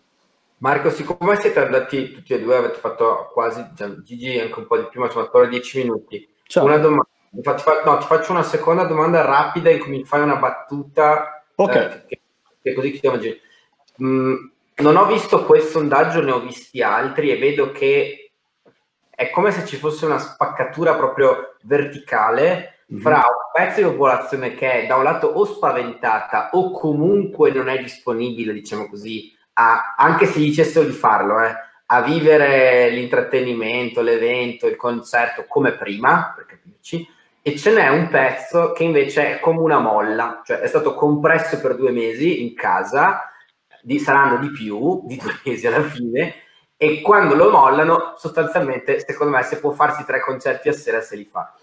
Questo secondo pezzo, secondo te, sì. c'è quando è dal punto di vista di uno non come me che legge i giornali e, o le riviste su questo, o i siti su questi argomenti e quindi la guarda fuori rilassato, tra virgolette, sperando di poterci andare. Io faccio parte della molla, ehm, ma da uno come te che su questa cosa qui fa l'imprenditore e ne va del, del, della sua vita e del suo lavoro, secondo te è, cioè, da un lato basterà ovviamente, dall'altro quanto c'è e, e, e quanto sarà in grado di sorreggere un sistema? Perché io sono d'accordo con te penso che quando diciamo che alcune cose resteranno dopo il virus, di sicuro una scia sul comportamento di un pezzo di popolazione ci sarà, inevitabilmente. Secondo me ce l'avrà anche al contrario, in senso positivo o comunque di spinta maggiore su un'altra. Secondo te è un ragionamento che ci sta? È una stupidaggine? No, no, sicuramente sì. Poi, sai, nel momento in cui parliamo di grandi eventi, eh, i grandi eventi ci servono i grandi numeri. Raccolgono un po' tutte queste tipologie di persone, no? Quindi c'è chi davvero si fa 30 concerti l'anno o 40 serate in discoteca e c'è chi magari esce un po' a spot, no? cioè va all'evento X. Quindi ragionando un po' sui grandi numeri, eh, secondo me un calo sarà abbastanza inevitabile. Come diceva Simone, a quel punto diventa importante per chi fa l'imprenditore e insomma, si occupa di produzione di spettacoli, eh, riuscire a ridurre quelli che sono i costi di produzione di uno spettacolo. No? Chiaramente i costi di produzione, io mi auguro, non, vanno, non andranno ad incidere su quelle che sono tutte le professionalità che già guadagnano molto poco, ma come faceva riferimento Simone, eh, su artisti, in particolare agenzie di booking, io mi auguro ci sia un passo indietro proprio per consentire a noi promoter di poter tornare a comprare concerti e a comprare spettacoli. Grazie mille per il ragionamento e, e, e per l'approccio. Buffa, chiudiamo il giro con te, nel senso che tu, multiforme ingegno era Ulisse nell'Odissea, diciamo tu, multiforme eh, ne, nelle attività, per cui dal tuo punto di vista, nel che tu anche, diciamo così, tu hai, lo scrivevi oggi, dal punto di vista lavorativo de, de, come chimico, eh, una visione su, su, su, questo, su, questo, tema, e, però ovviamente insomma, da, da, da tantissimi anni organizzi eventi, insomma fai parte de, de, del mondo dell'intrattenimento della città e non solo. Eh, come la vedi, insomma, con questo approccio integrato tra, tra, tra, tra due mondi? Eh. Grazie della disponibilità. Mi, senti, mi sentite? Sì, sì. Bene? Bene, bene. Tanto saluto, tanto saluto Fuin, la Fede, Walter, anche Scu che ci stanno ascoltando, anche Paride, complimenti per eh, come suona la chitarra. Cosa dire? Ehm, allora, allora, secondo me non serve assolutamente far capire alla gente quanto sia importante il mondo dell'organizzazione eventi, perché per me la gente lo sa benissimo, lo sanno secondo me tutti quanti. E secondo me, se ad oggi se ne parla poco, e ve lo posso dire in modo brutale, non è una questione che mediamente non si sappiano eh, i vantaggi e che comunque non si sia mai analizzato il mondo dell'organizzazione eventi e della sua filiera, ma perché in realtà, mi ricollego anche con quello che hanno detto i colleghi, è che la situazione è molto complicata. E, ci sono tanti settori eh, che devono che no, non si sono mai fermati, alcuni stanno ripartendo e alcuni partiranno. Tanti settori, dall'industriale al commerciale, all'edilizia, ai bar, alle parrucchiere, a, al commercio in genere, no? E ogni segmento necessita di protocolli ben precisi che si fa fatica a redigere in quanto molto delicati da fare, in quanto chi li redige si prende delle belle responsabilità nel farlo. Spiego perché se sbaglia, un po' come i medici, eh, cioè se sbaglia un medico rischia grosso, no? Infatti le assicurazioni dei medici sono molto elevate. Quindi qual è il concetto? Qual è il problema? Il problema è che adesso come adesso stanno partendo tutta una serie di settori che sono più prossimi all'apertura, no? E anche per questi prossimi all'apertura c'è un, una confusione, cioè non si sa bene cosa fare, cosa non fare, quindi di conseguenza io vorrei tranquillizzare i miei colleghi, almeno dal mio punto di vista, che secondo me non è che mi sentirei escluso e, e non considerato nel, nel, nel, mondo politico, dal mondo politico, dal mondo industriale o dal, o dal mondo, diciamo così, in generale dell'economia, ma è perché effettivamente la situazione è molto complicata e molto difficile da portare avanti. E cosa dire? E, mh, mi ricollego a una cosa che ha detto Marco, che secondo me è molto, più, è molto importante, è molto importante mh, da sottolineare. Io, più di perdere tante energie sul far capire quanto è importante la nostra filiera, io cercherei in verità, da un punto di vista generale, di dare positività alla gente, cosa che non accade spesso. E mi spiego meglio. E questo vale naturalmente non solo per il mondo dello spettacolo, ma vale per tutte le attività commerciali e industriali. Cioè, la domanda che noi dobbiamo porci, al di là di quando riapriranno determinate attività, e nessuno dà questa risposta, perché nell'ultimo DPCM gli unici dati sono relativi al 4 maggio, è, ma una volta che riapriremo, cosa troviamo lì fuori? O meglio, la gente che c'è, massacrata da un sacco di segnali, messaggi, eh, situazioni negative, eh, che spirito avrà? Noi stiamo parlando dell'organizzazione di eventi, l'organizzazione di eventi dove in realtà la percezione che si ha è che sia comunque una cosa fondamentale a livello ricreativo, ma anche, come si dice, eh, un po' più frivolo, no?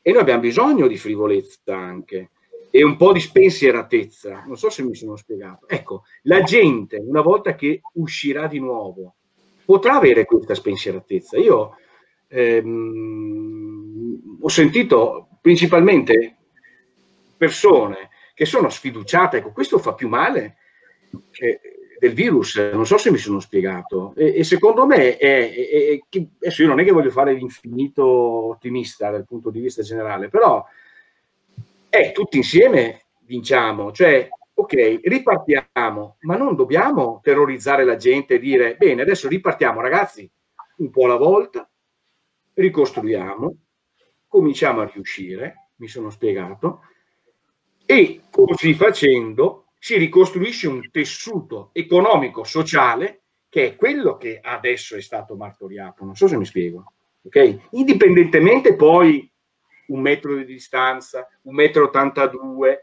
e i, le, cose di plexiglass e il ristorante. Non so se mi sono spiegato, perché se anche finisce sto, sto pandemonio, mi sono spiegato, siamo proprio sicuri che la gente abbia voglia di ritornare a fare determinate cose, potrebbe averlo se comunque non è stata massacrata dal punto di vista mediatico, politico, di segnali vari che sono ad oggi tutti negativi. Ed è una cosa che a me sta molto, dà molto fastidio questo. Non so cosa ne pensi Giacomo. E, e, secondo me bisognerebbe cominciare appunto a lavorare in questa direzione se vogliamo ottenere dei dati positivi un domani. Io credo che la chiave psicologica sia decisiva in questo senso, cioè che vi faccio un esempio concreto, ma è per capirci. Quando il governo dice la settimana prossima potete andare a trovare i congiunti, tutti noi diciamo ma cosa vuol dire i congiunti e scatta la dimensione per prendere per il culo perché bisogna andare a trovare i congiunti.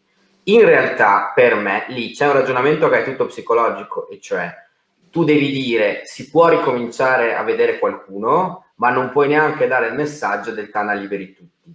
Quindi perché faccio questo discorso? Per dire che dal punto di vista del messaggio che tutti diamo in questi mesi, in queste settimane, è evidente che l'idea di dire è tutto finito, aiuta ad avverare le condizioni, per cui che gradualmente, con diciamo così attenzione e, e, anche stando attenti a quello che si dice, perché poi ovviamente l'attuazione è pericolosa, quindi pericolosa perlomeno, insomma, sappiamo che è tutto tranne che, che finita la battaglia contro il virus, ma che l'idea non debba essere eh, è, è, tutto finito, moriremo tutti dal punto di vista diciamo sanitario ed economico, su questo sono, sono assolutamente d'accordo, nel senso che è evidente che un modo per convivere con il virus è necessario. Saranno tanti mesi, penso, quindi. Poi sai cosa, Giacomo? Mi ricollego sempre a un'altra cosa che ha detto Marco. Però io se, sicuramente sono il più vecchio qui presente e il più fuori dagli schemi, mi dispiace, però sono sempre stato così. E ti dico, io effettivamente sono, sono sono perdutamente positivo, no? Ma secondo me questo, al mondo anche dell'organizzazione eventi, questo virus gli fa anche un po' bene, perché un po' di purga a come eravamo arrivati, ma come ci sta bene. Uff, altro che... Però, chiaro, non sono simpatico quando dico questo, ma è un dato di fatto che tutti pensano. Fate un esempio su tutti, caro Giacomo. L'altro giorno, e Marco magari me lo può anche perché io vabbè, i grandi eventi li organizzavo tempo fa e mm, mi fa piacere che Riccardo Barbierato dice che il signor Buffarini stia tranquillo che tutti vogliono uscire speriamo bene e, e eh, leggevo l'altro, l'altro, giorno, una settimana fa e, e le, le, denunce di questi poveri cristi che sono e appartengono all'asso musica ok lo so, la maggioranza non li conosce questi, però è un'associazione non tanto positiva, mi sono spiegato. Loro fanno cartello, mi sono spiegato, e si distri- autodistribuiscono gli artisti di un certo tipo. Ok? Ecco, quando ci sono, ecco, quando ci sono cose del genere, dico, una purga del genere potrebbe fare bene. Perché ha centrato un'altra cosa molto importante, Marco, ma anche, ma anche Gigi noi che siamo purtroppo, ma anche per fortuna, perché è una cosa molto divertente, perché siamo noi poi che abbiamo a che fare con la gente, ed è una cosa molto bella secondo me, allora purtroppo siamo l'ultima ruota del carro. Altra domanda che io pongo, e siamo principalmente poi quelli che si assumono quasi sempre i rischi economici, anche eh, eh diciamo così, eh, pedali, no? Ma a monte della filiera, questi potentati saranno disposti a calare un minimo le loro pretese, perché anche prima della pandemia i problemi li hanno sempre dati loro. Questo tema legato secondo me a, cioè, abbiamo diciamo di chiuso con Buffa che, che, che ha provocato sotto vari punti di vista, ma, ma, ma credo che il mondo degli eventi, esattamente come, come, tutti gli altri mercati, sia un mercato. E quindi su questo il discorso che faceva Marco prima, mi immagino che se non sono non so del settore, ma se io devo piazzare un artista e chi organizza l'evento prima guadagnava 10 e oggi guadagna 5 e quindi l'artista non me lo può più pagare 7, ma deve pagarmelo 3, se io questo artista lo voglio piazzare sarò costretto a piazzarlo a 3. Per cui collegandomi a sì. No, gli aspetta al varco, guarda. Ok, vedremo, ci vediamo fra qualche tempo dopo il varco, nel senso che io ne parlo senza essere ovviamente un esperto del settore. Però ecco, a me interessava volutamente avere voci diverse. Non mi aspettavo che Buffa non fosse una voce critica, quindi eh, ha fatto fino in fondo quello che, che, che, che, ci aspettavamo. E quindi grazie mille a voi del tempo, del, del, insomma, anche di averci dato uno sguardo più profondo su, su, su, cose che noi frequentiamo, magari, ma che non conosciamo davvero. Per cui grazie del tempo, grazie della disponibilità. Giacomo, Giacomo se posso fare un'ultimissima battuta. Una battuta, Gigi, che dobbiamo passare all'ultimo giro, vai e che è quello che diceva anche Fabio prima, eh, siamo nel 2020 e secondo me l'unica soluzione nel breve termine è sfruttare la tecnologia che abbiamo, eh, tante volte la usiamo per chissà quante stupidaggini, invece che quello che stanno facendo anche in Cina, dove hanno già ripreso a pieno regime locali, discoteche, eccetera, è un'app dove ti traccia qualsiasi movimento che fai, con chi sei entrato in contatto negli ultimi giorni, dove hai fatto la quarantena, sei sei incrociato dei positivi. Mi scateni buffa, mi scateni buffa adesso. E, tramite questo tu puoi che strumento è? Cosa, cosa fare, cosa non devi fare e ovviamente vieni controllato. Va bene, sono sicuro che Buffa non è assolutamente d'accordo. Abbiamo un iPhone Buffa, non Gigi, col cavolo non mi avrete mai. che non ti tracciano. Ciao. Grazie ciao, Gigi, ciao. grazie Marco, ciao, grazie ciao. Buffa. Grazie Giacomo. Grazie davvero, grazie ragazzi. Passiamo all'ultimo giro che è interessante perché secondo me è quello meno conosciuto ed è il giro di tutto ciò che ruota intorno. Ciao ragazzi, Ciao. tutto ciò che ruota intorno al mondo degli eventi. È meno conosciuto nel senso che siamo abituati a conoscere gli artisti, sicuramente gli organizzatori, spesso i proprietari dei luoghi dove andiamo, molto meno conosciamo chi ci sta dietro, chi permette che quell'evento accada e che invece è fondamentale perché? Perché poi dietro agli eventi c'è un indotto importante e questo indotto è direttamente da chi lavora direttamente, ma anche da chi fornisce Sento un po' di rumore, ragazzi, da dove arriva? Dario? Pronti? Dario? Ecco, no, sentiamo un po' di rumore che arriva da te, per cui nessun problema, al massimo silenzio al microfono se hai qualcuno, perché sennò non riusciamo a... Perfetto. Allora, partiamo in senso orario, come abbiamo sempre fatto, nel senso che abbiamo Diego Stefani di Show Up, abbiamo Dario Segato di Segato al servizio del bere e poi abbiamo Francesco Pavin della cooperativa Città Invisibile. Dario Segato si è scollegato per problemi di connessione, noi partiamo.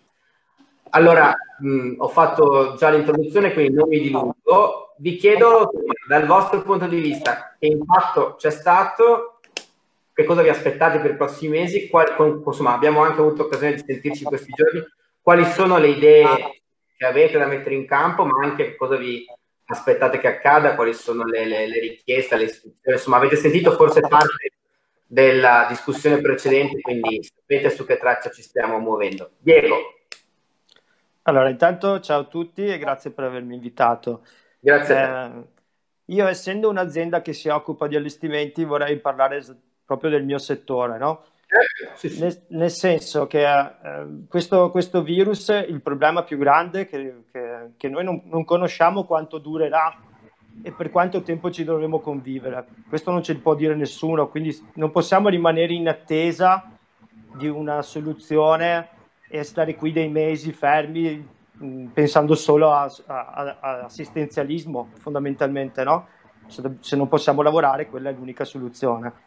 Quindi stanno nascendo delle alternative, mm, ogni giorno ci sono nuove proposte, dei siti di settore, insomma, nascono ogni giorno nuove alternative.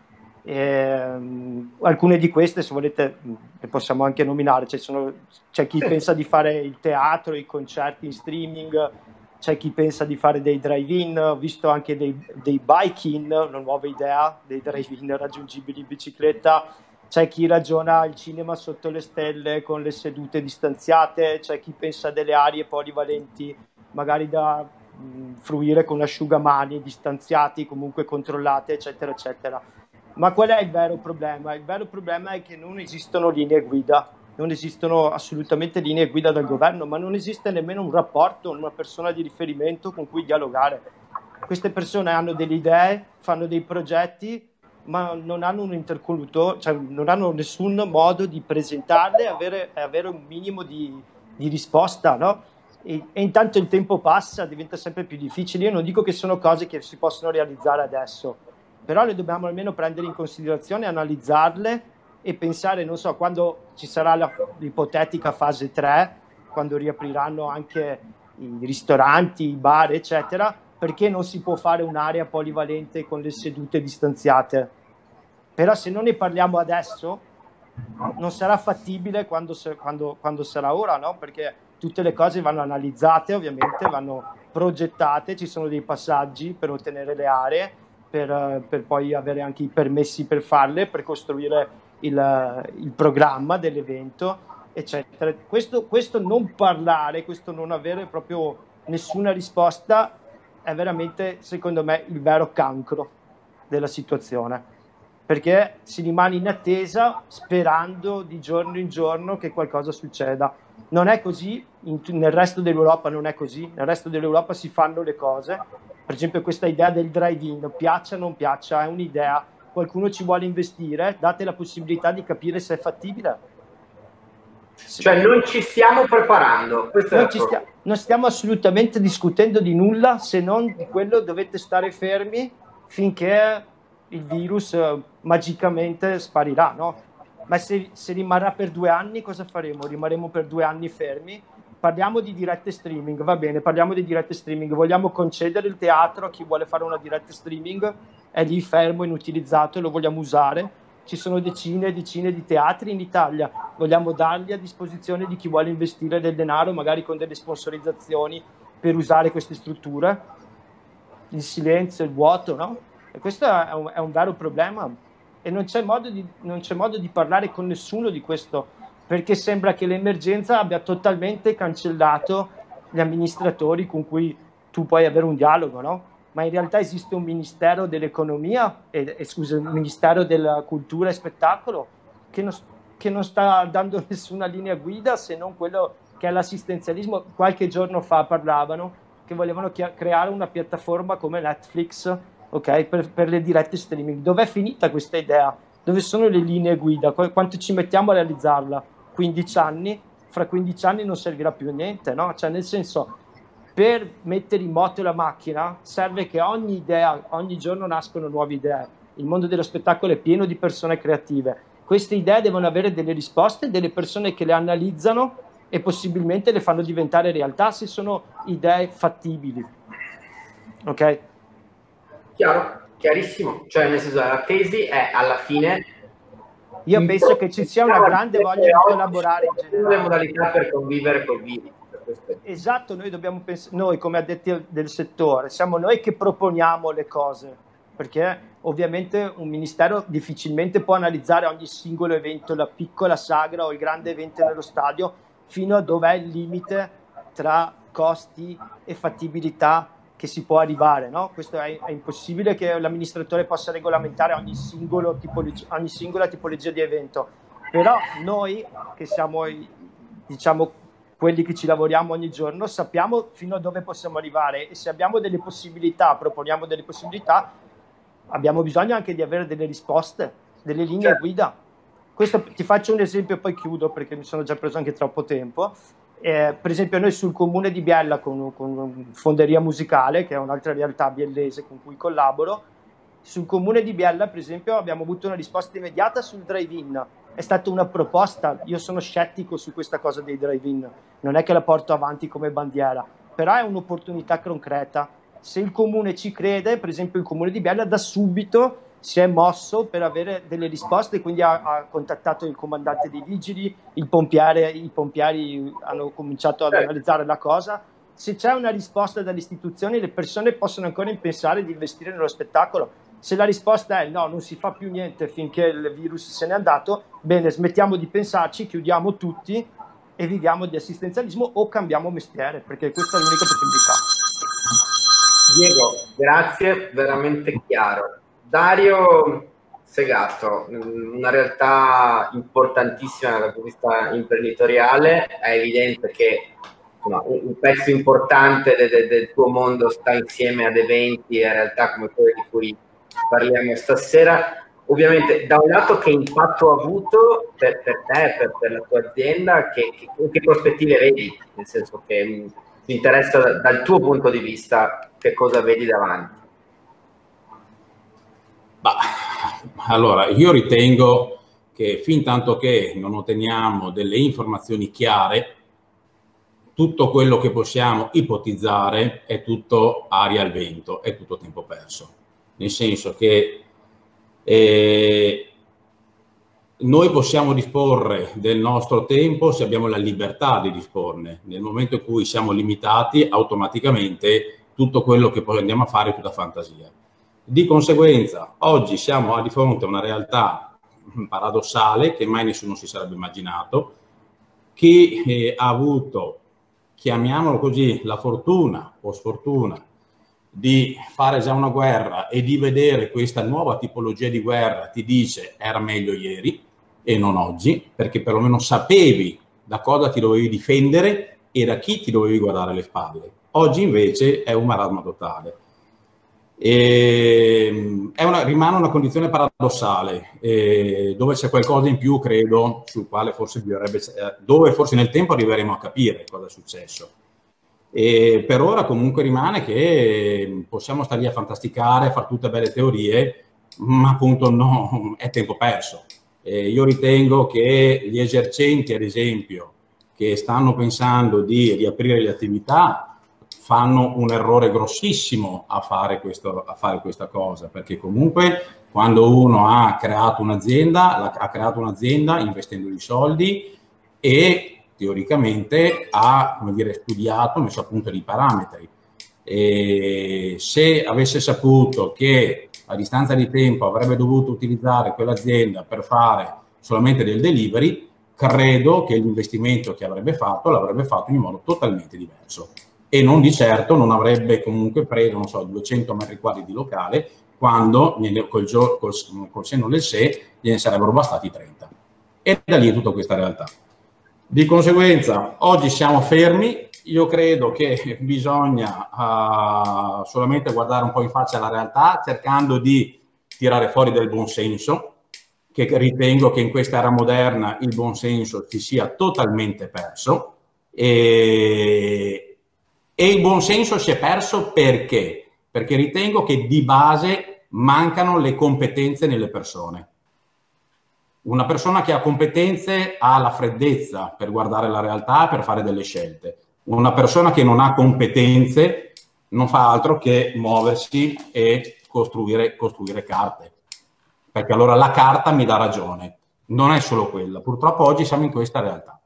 E quindi è normale che per carità si vadano a cercare delle soluzioni alternative, ma sono dei palliativi, sono dei palliativi, non è fare futuro, sono palliativi. Il drive-in, il drive-in, bello, simpatico, però poi la domanda che io mi pongo è, è nato quando? E cosa c'era quando è nato? Perché è morto?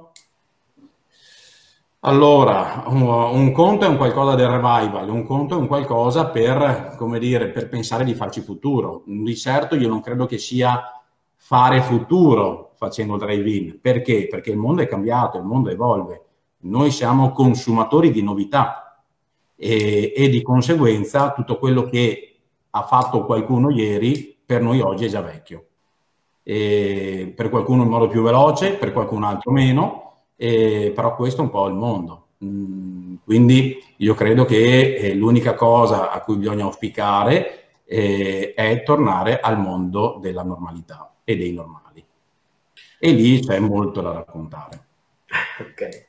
Dario, grazie. Diego, vedevo che, che, che scuotevi la testa, non eri d'accordo, poi magari ti faccio fare una battuta per, su questa roba perché immagino che tu voglia dire una cosa. Vado prima da Francesco Pavin, grazie Francesco, eh, Cooperativa Città Invisibile, raccontaci il tuo punto di vista. Ma allora, una, battuta, una battuta, noi abbiamo smontato il palco del Carnevale di Venezia intorno a fine febbraio, da fine febbraio non è uscito un pezzo dal nostro magazzino, per cui eh, noi siamo i primi che hanno chiuso, ma come Diego, come tutti quelli che lavorano nello spettacolo, cioè noi siamo i primi in assoluto a avere chiuso, quindi anche dei precursori del lockdown completo. Allora, intanto dico, non possiamo parlare di spettacolo senza parlare di quello che era prima lo spettacolo. Ha ragione Buffa quando diceva il tema delle, di Asso Musica, di tutte queste agenzie di concerti, parliamo poi magari degli internazionali, andiamo a Live Nation, tutto quel mercato là. Tanto dobbiamo dirci che questo è un mercato abbastanza pesante, che è fatto sullo sfruttamento di figure come i facchini, con condizioni di lavoro pericolose. Noi allestiamo festival di 40.000 metri quadrati in quattro giorni, dentro a una turnazione di lavoro. Per... magari internazionali dentro anche ho un rientro in uh, quello che ha Facebook con l'audio allora dicevo eh, sì. cioè, dobbiamo anche parlare di cos'era questo mercato prima cioè il mercato dello spettacolo non era un paradiso non lo è mai stato eh, per cui eh, è chiaro che eh, era un mercato malato questa cosa del virus eh, lo distrugge completamente allora, eh, non raccontiamoci balle, cioè noi dovremo imparare a convivere col virus. Io non credo che ci sarà una riapertura nella quale torneremo a fare quello che era prima, il problema è l'impatto psicologico che questa cosa ha avuto in questi tre mesi. Ma io credo, a meno che non si trovi un vaccino e quindi eh, di fronte a una vaccinazione di massa si ponga fine al pericolo, credo che saremo costretti a periodi di, di apertura possibili lockdown di nuovo, cioè che quindi questa cosa del virus sarà una cosa con la quale dovremo imparare a convivere.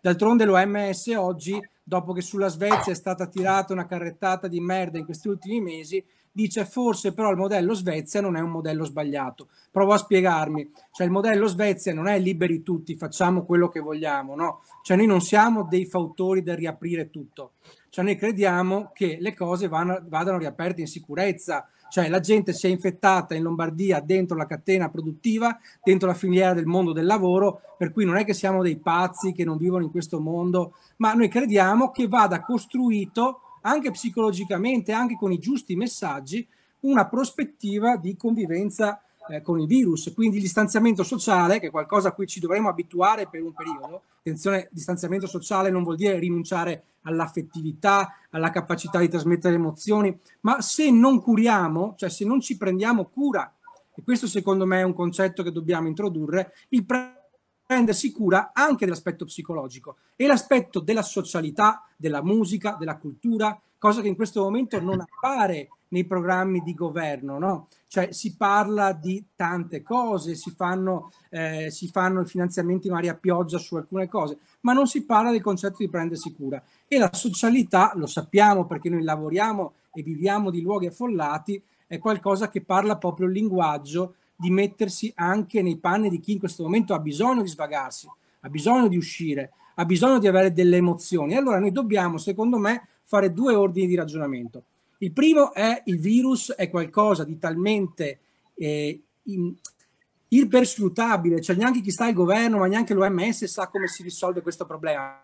Per cui è ovvio che si vada a tentativi. Si dovrebbe avere il coraggio di dire, siccome stiamo andando a tentativi e siccome è una cosa che non abbiamo mai sperimentato prima, bene, intanto diamo il denaro. E questo è il primo punto sul quale noi ci battiamo. Come cooperativa siamo una decina di soci, abbiamo deciso che nessuno rimarrà indietro che eh, terremo duro con le unghie e con i denti, ma vogliamo il denaro e crediamo che lo Stato ce lo debba dare. Noi abbiamo partecipato e partecipiamo a una campagna che chiama...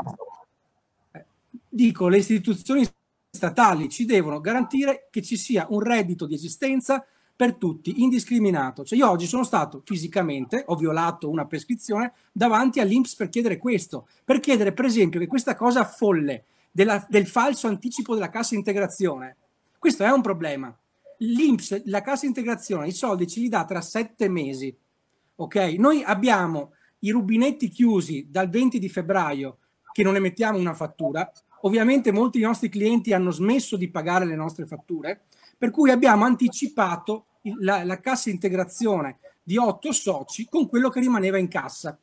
Cioè abbiamo detto no, noi non possiamo fare come fanno molte altre ditte e dire ti arrangi, vai in banca, perché poi sta roba della banca, raccontiamocela, non è che la banca ti anticipa la cassa integrazione, la banca ti apre un fido per la tua cassa integrazione. Allora noi dobbiamo anche avere degli strumenti tra di noi per dire alle istituzioni statali chiediamo rispetto del nostro lavoro e, poi, e per cui chiediamo un piano per esempio sulla cassa integrazione, che è una cosa secondo me che abbiamo tutto il diritto di chiedere, e chiediamo anche finanziamenti. Chiediamo anche che per esempio a tutti i tecnici dello spettacolo, che in questo momento sono fermi e campano con forse 600 euro al mese, non parliamo poi del mondo del sommerso, del nero che c'è all'interno del mondo dello spettacolo, noi dobbiamo chiedere che per le figure che lavorano nel mondo dello spettacolo ci sia un trattamento Quindi sei della teoria del fenomeno? Cosa? Cesco, Ma sei della teoria del fenomeno del signor virus? Cosa vuol Che dire? adesso bisogna riconoscere anche chi lavora in nero? No, io sono perché tutti dentro questa crisi abbiano la possibilità di mangiare. Cioè io credo Sì, che... possiamo guardare la... Allora, No, no, allora, no, posso finire. Dario, Dario. Dario, aspetta un attimo. Finisco, finisco. Per Finisci. cui io dico, ci sono delle cose che lo Stato deve fare. Di fronte alla tassazione che noi abbiamo, di fronte alla tassazione che noi abbiamo nel nostro settore, perché non stiamo parlando che noi, come dire, in questi anni non abbiamo versato alle casse dello Stato proprio niente. L'altra cosa è l'aspetto della convivenza con il virus. Cioè, io sono d'accordo con quello che dice Diego, dobbiamo immaginare forme per ridare vita alle nostre città, ai nostri quartieri, alla gente, ai gruppi che suonano. Sinceramente il drive-in mi spaventa perché un'uscita con le macchine dentro una crisi che è stata provocata da un fattore antropico, cioè da un salto di specie nel quale il virus è saltato dagli animali agli umani grazie anche come dire a una distruzione dell'ambiente, per questo dobbiamo dircelo, immaginiamoci e apriamo un dibattito vero con i comuni, con le regioni, con le amministrazioni, per esempio sull'uso della bicicletta. C'è un bellissimo progetto fatto da dei ragazzi di Milano con cui lavoriamo, con cui, di cui abbiamo allestito tutta una serie di festival in varie piazze d'Italia nell'ultimo anno sul bike in, cioè qualcosa che tu arrivi con la tua bicicletta. Allora apriamo questa discussione, ma apriamo anche il governo dovrebbe convocare gli attori e cominciare a dire quali sono gli strumenti per ridare vita e socialità alle nostre città. Discutiamone, fissiamo dei parametri perché noi ci dobbiamo abituare che questa cosa non dura un mese, non ne dura due. Se va bene, se va bene, usciamo normalmente a marzo, aprile o maggio dell'anno prossimo. Non ne usciamo prima, per cui dobbiamo avere un personale politico istituzionale che coglie questi aspetti e accetta, uno, di aprire i rubinetti del denaro per quello che ci riguarda, due, di aprire una discussione vera, vera, profonda, sincera, su come si può, anche perché Chiaro. poi la paghiamo in termini psicologici questa cosa, eh. Pa- vediamo tra qualche mese quanta gente avrà problemi, si suicida, perché non tutti poi affrontano le cose di petto. E noi dobbiamo abituarci a prenderci cura di chi lavora con noi, delle persone con cui abbiamo lavorato e anche prenderci cura delle persone che vogliono una socialità. Francesco è stato molto chiaro, non, non l'ho interrotto perché volevo che completasse il ragionamento. Abbiamo il tempo per un secondo giro rapidissimo, soprattutto Diego e, e Dario che hanno parlato meno. Eh, Diego, Eh, io ho avuto un, un problema con l'audio, quindi ho sentito Francesco a pezzi. Eh, comunque sì, eh, riguardo a questa cosa del drive-in, visto che sono stato chiamato in causa un paio di volte, eh, secondo me questa cosa viene interpretata male, nel senso che per me sono molto scettico quanto loro nella costruzione di un drive-in, ma come vi ho detto prima, è un'opportunità e a, qual- a qualche persona può piacere, cioè nel senso lo stesso eh, sondaggio che citava prima ehm, ehm, Marco Bari, Marco Bari di Roccon faceva vedere che tipo il 65% di persone, non, forse anche di più, forse 62, ora non ricordo bene il dato, di ragazzi giovani ci andrebbe. Quindi Certo. è un'opportunità di lavoro. Sono Quindi è un'opportunità di lavoro. Se è un'opportunità di lavoro, è giusto che venga analizzata e venga concessa se è possibile. Analizziamola, io non dico che sia una cosa da fare, però se è un'opportunità va presa in considerazione vanno fatte delle linee guida. Poi chi vuole ci investirà, chi ci crede, il mercato gli dà ragione o non gli darà ragione.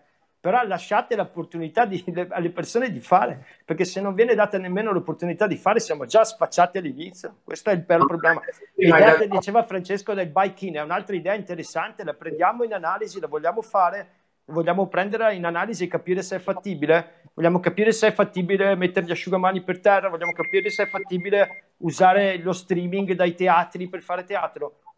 Facciamo però, questo è il problema, e facciamolo adesso, se no se no passano altri sei mesi, otto mesi, un anno. Questo è il problema. Diego, tu prima hai centrato molto bene un punto che, che, che c'è sempre, ma ancora di più questa volta, ed è che se non ci si attrezza oggi per inventarci qualche soluzione, c'entra anche con quello che ha detto Francesco in realtà, durante la fase di transizione e ci mettiamo a riflettere su quali sono le cose che possiamo fare ad agosto, a settembre, a novembre, rischiamo semplicemente di non fare nulla fin tanto che non arriverà il, eh, il, vaccino. Esatto. Quindi questo secondo me è un punto centrale e su cui ci, ci vuole una collaborazione tendenzialmente da ora tra organizzatori, amministrazioni locali, regioni, governo con le associazioni di categoria, mm, perché se no il rischio è semplicemente che l'estate passi e per inciso c'è un altro dettaglio da svoltare, se c'è un periodo in cui la convivenza in una qualche misura è più facile, è sicuramente l'estate, cioè è più facile pensare a un concerto stando a un metro e mezzo, dico così, è, è una, non è una valutazione sanitaria, ma un concerto a un metro e mezzo all'aperto che stando a un metro e mezzo al chiuso, la cosa che ci dicono dal primo giorno è che gli spazi aperti tendenzialmente eh, negli spazi aperti è molto più difficile la trasmissione, se si perde la stagione estiva, per quanto mi riguarda, rischia di arrivare dritti marzo-aprile senza far più niente. Quindi il messaggio è chiaro secondo me è importante. Dario Segatto, Dario, mh, mm, il tuo punto di vista su quello che, che, hai sentito e anche su queste ultime valutazioni. Ah.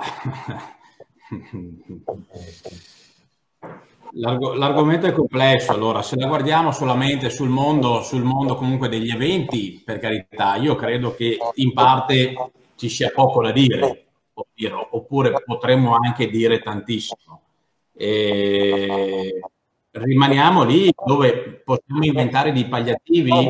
E io più che pensare comunque al domani mattina, io sono più per guardare un po' più in lungo.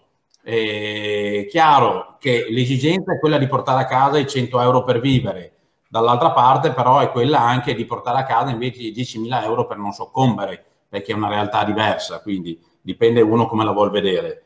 E, ehm, io ritengo che, eh, come dire, sì, facciamo, facciamo delle, delle, invenzioni, però nel momento in cui comunque andiamo a fare delle invenzioni che sono dei pagliativi per tirare a campà, vuol dire che tutto quello che viene fatto viene fatto in economia, viene fatto con un'ambizione molto corta. Quindi un qualcosa che rischia di non avere futuro. Può anche essere che uno abbia inventato l'uovo di Colombo, ma bene o male se è un qualcosa che è già stato inventato e che il mercato poi ha rifiutato, è da farsi una domanda. Chiaro, anche il mondo della moda, alla fine se andiamo a guardarlo, è un trito e ritrito, perché comunque, bene o male, tutto si è inventato e, quindi si viene a rifare. Mm, io la guardo un po' più in modo, un modo un po' più complesso. Uh, io guardo una realtà dove de- dico cosa? Lo Stato deve. E la domanda che pongo è, ma chi è lo Stato? Lo Stato mi deve. Chi è lo Stato? Lo Stato da dove tira fuori i fondi? Chi è che rifornisce lo Stato? Alla fine sono le imprese, siamo noi, sono i cittadini, sono li, i cittadini con le loro tasse, con i loro oboli che vanno a mantenere lo Stato. Pertanto, se abbiamo, siamo in una realtà in cui lo Stato soldi non ne ha, pensare di portare avanti, di procrastinare avanti questa realtà dove bisogna creare un sossistenzialismo per le persone è una follia perché lo Stato i soldi non li ha, quindi cosa farà? Inventerà una nuova tassa sulla tassa già esistente. Quindi se ieri già andavo male, domani mattina arranco ancora di più. E da qui ritengo che o siamo Italia e facciamo una voce comune, ma essere in una realtà dove quando ci fa comodo siamo italiani e un minuto dopo davanti a uno spritz ci fa comodo essere o veneti o trentini o friulani o sardi, ragione statuto autonomo, cosa sia, è una follia, è demenziale.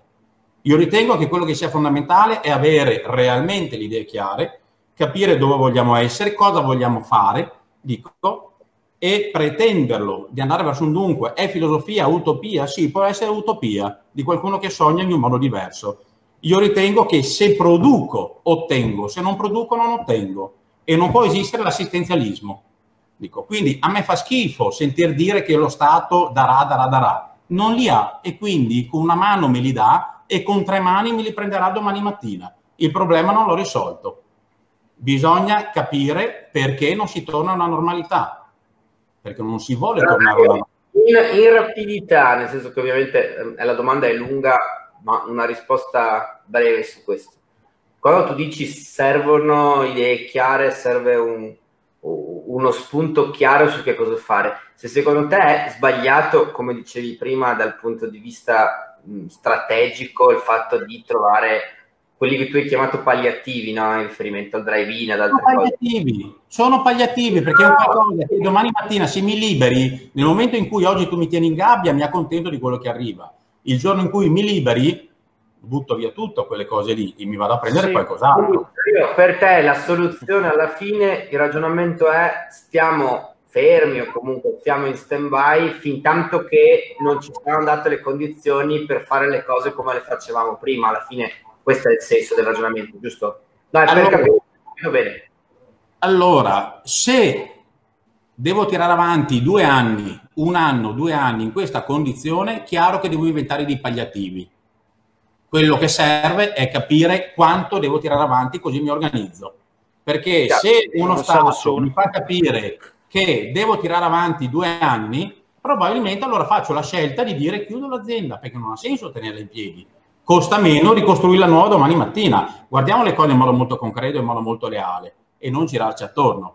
Dico, allora, un conto è dire devo tirare avanti quanto? Del tempo. Ok, mi invento delle cose, di piccoli espedienti dove è, è contento il consumatore ed è contenta l'impresa, più o meno non chiude.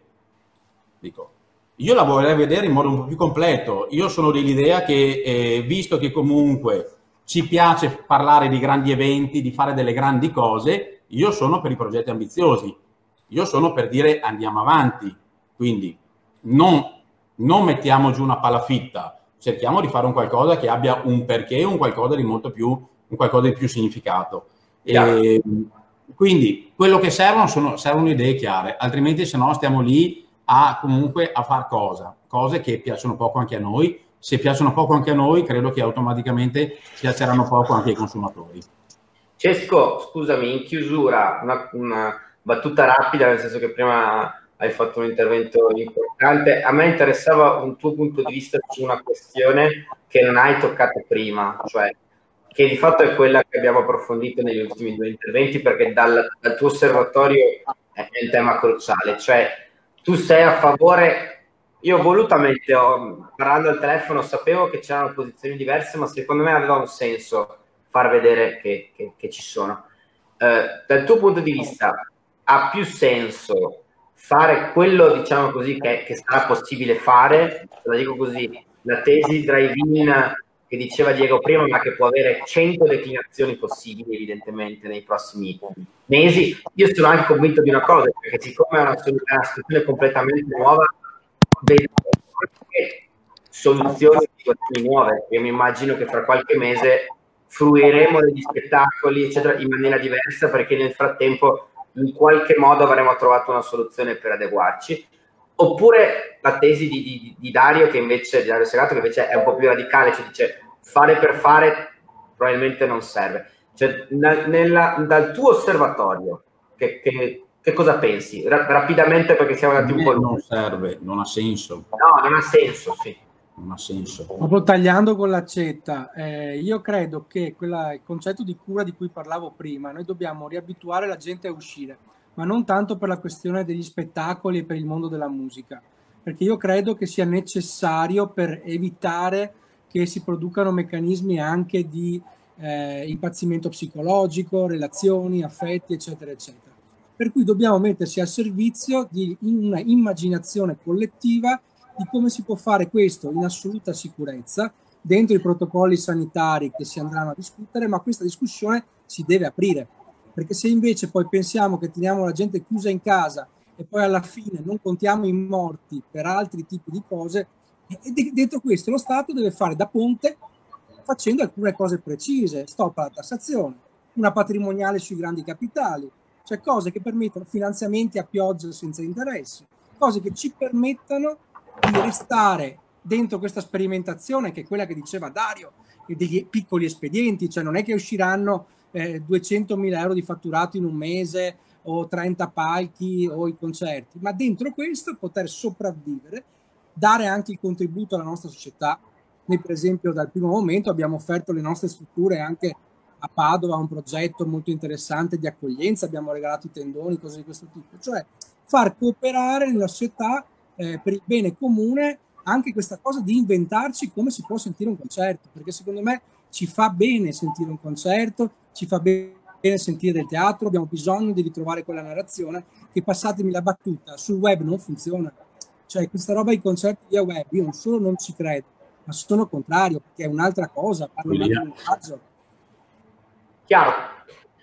Allora, io davvero vi ringrazio, nel senso che sono emerse posizioni, devo dire, radicalmente diverse, mh, mm, però è, è, interessante, nel senso che entriamo, siamo entrati in una fase ignota per tutti, per cui come ci adatteremo, come sapremo interpretare i prossimi mesi, mh, mm, penso che sarà tutto da scoprire. C'è un punto che mi interessava alla fine di tutta questa diretta evidenziare ed è che dietro a questo mondo ci sono tantissime persone che lavorano e che vivono grazie a queste realtà, da chi gestisce i locali o organizza i concerti a chi lavora intorno perché monta palchi, perché fa il service, perché fornisce food and beverage. Quindi eh, era importante per me, io penso che ci sarà molto molto ancora da, da, da discutere perché questo comunque sarà una delle ultime realtà a tornare a, a, pieno regime, probabilmente, proprio perché è assembramento, e questo è, è innegabile. E quindi, insomma, penso che ci sarà occasione di riparlarne. Intanto io vi ringrazio del vostro tempo, della disponibilità, vi auguro Però... ora in bocca al lupo. Ciao, grazie. Ciao. Accetta, accettami, accettami, una cosa, io Vai. non credo che siano posizioni diametralmente opposte le nostre. Vai, non la vedo in questo modo, è l'espressione, il modo di esprimerlo magari che può sembrare diverso ma alla fine la realtà è la stessa, perché detta in un modo, detta in un altro, le persone in chiaro che impazziscono se rimangono dentro casa. Io non sono rimasto un giorno da quando è nato questo problema, per un motivo o per l'altro, e ho avuto una fortuna. Ed è chiaro che questo viene, dico, quindi convengo con la visione di Francesco, però da qua bisogna guardarlo in modo un po' più, come dire, bisogna andare un po' più avanti, altrimenti ci fermiamo sempre all'orticello e se dobbiamo fare delle cose, dobbiamo fare delle cose con l'ambizione comunque di andare avanti, di evolverle, di farle crescere. Ecco, e, e, non fermarci alla, come dire, a una critica sterile. Sono d'accordo. Posso fare anche io una, vai, vai, un appunto? Sì, vai. che io volevo tipo ricollegarmi a questo discorso e dire esattamente di non aver paura delle cose nuove, perché prima vedevo sorridere quando si parlava di drive-in, concerti in streaming, ci sono persone che con i concerti in streaming guadagnano milioni di euro. Cominciamo a cambiare mentalità, nel senso cominciamo anche noi a essere un po' più curiosi, perché nel mondo ci sono tante novità.